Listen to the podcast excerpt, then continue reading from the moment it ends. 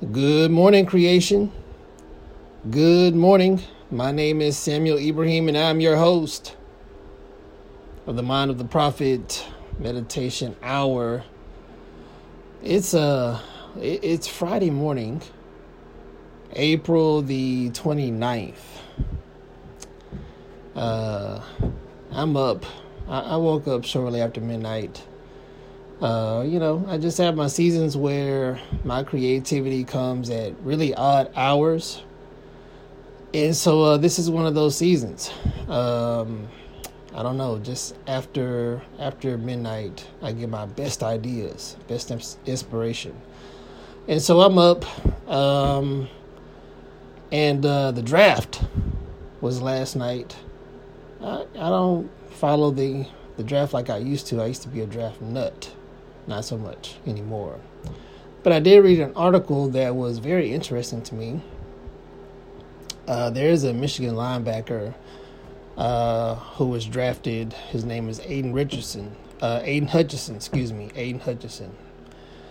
And uh, he he has a very unique story, right? From uh, not not from what you would think from a football perspective. However, um, he really did create his reality.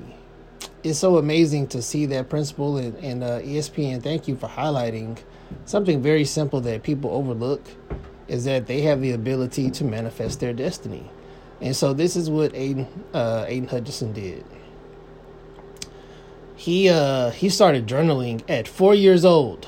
Mom, what a great job you did putting a journal in your son's hand at that age where he is still so uh, malleable, right? He he believes anything at that age. I mean, he can manifest anything he wants at that age because he can, you know, believe anything is possible. And so he kept he kept on this practice uh, all throughout his, you know, childhood, adolescent years, teenage years. Also, while at Michigan, he uh, he even said he will win the Heisman Trophy. Okay, he's a defensive player. He was a defensive player in Michigan. He said he would win the Heisman Trophy. That was a post-it note that he would keep around um, his dorm room and you know wherever, wherever I guess he kept it for motivation.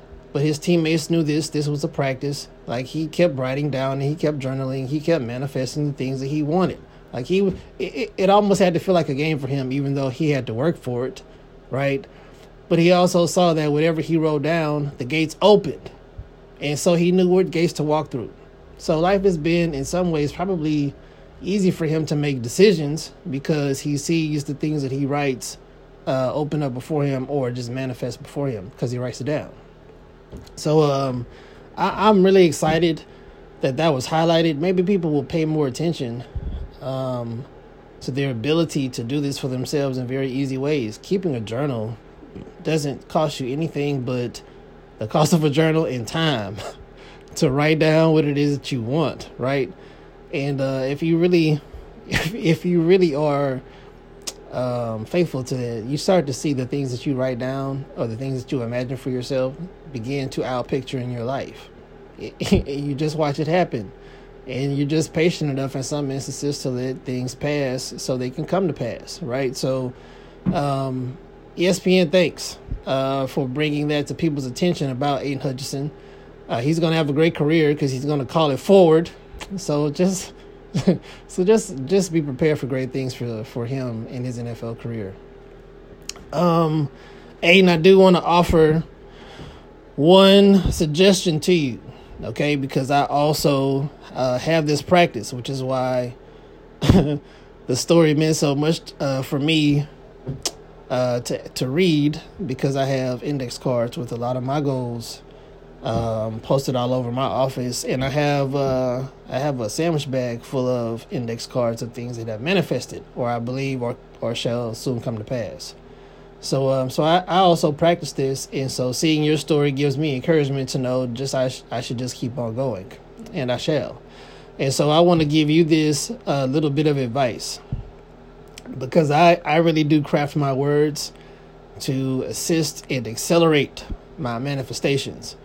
So, stop using the word will in your declarations of what you'll do. Okay, stop using the word will. Will implies willpower, which also means you will likely have to do a lot by yourself. All right. Okay, so think of willpower as using having to use your own will. All right. My strong recommendation, based upon experience, is to change your will to the word shall. Shall implies completion. That means that it's done already. It's still something that you're affirming, but you're still saying it shall be done. It basically you're saying it is completed. All right? When you're saying I will do something, you're saying you will find a way. You will push your way through. When you're saying something shall be completed, now you're also talking about its ending. And now what that does is it helps creation because you're you believe in manifestation. It helps the universe to conspire with you because you're you're telling the universe this is a completed matter. So the universe knows, all right, this is completed because he used the word shall. Creation is very finicky about wording in that way.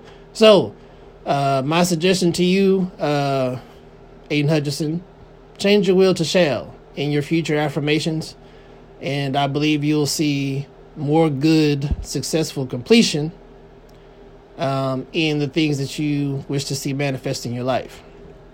All right. Uh, if I'm starting a day like this, who knows uh, what kind of day it's going to be for me? We'll just see. I feel pretty good about life. All right, guys, this is Samuel Ibrahim, your host of the Mind of the Prophet Meditation Hour, signing off. Samuel Ibrahim out.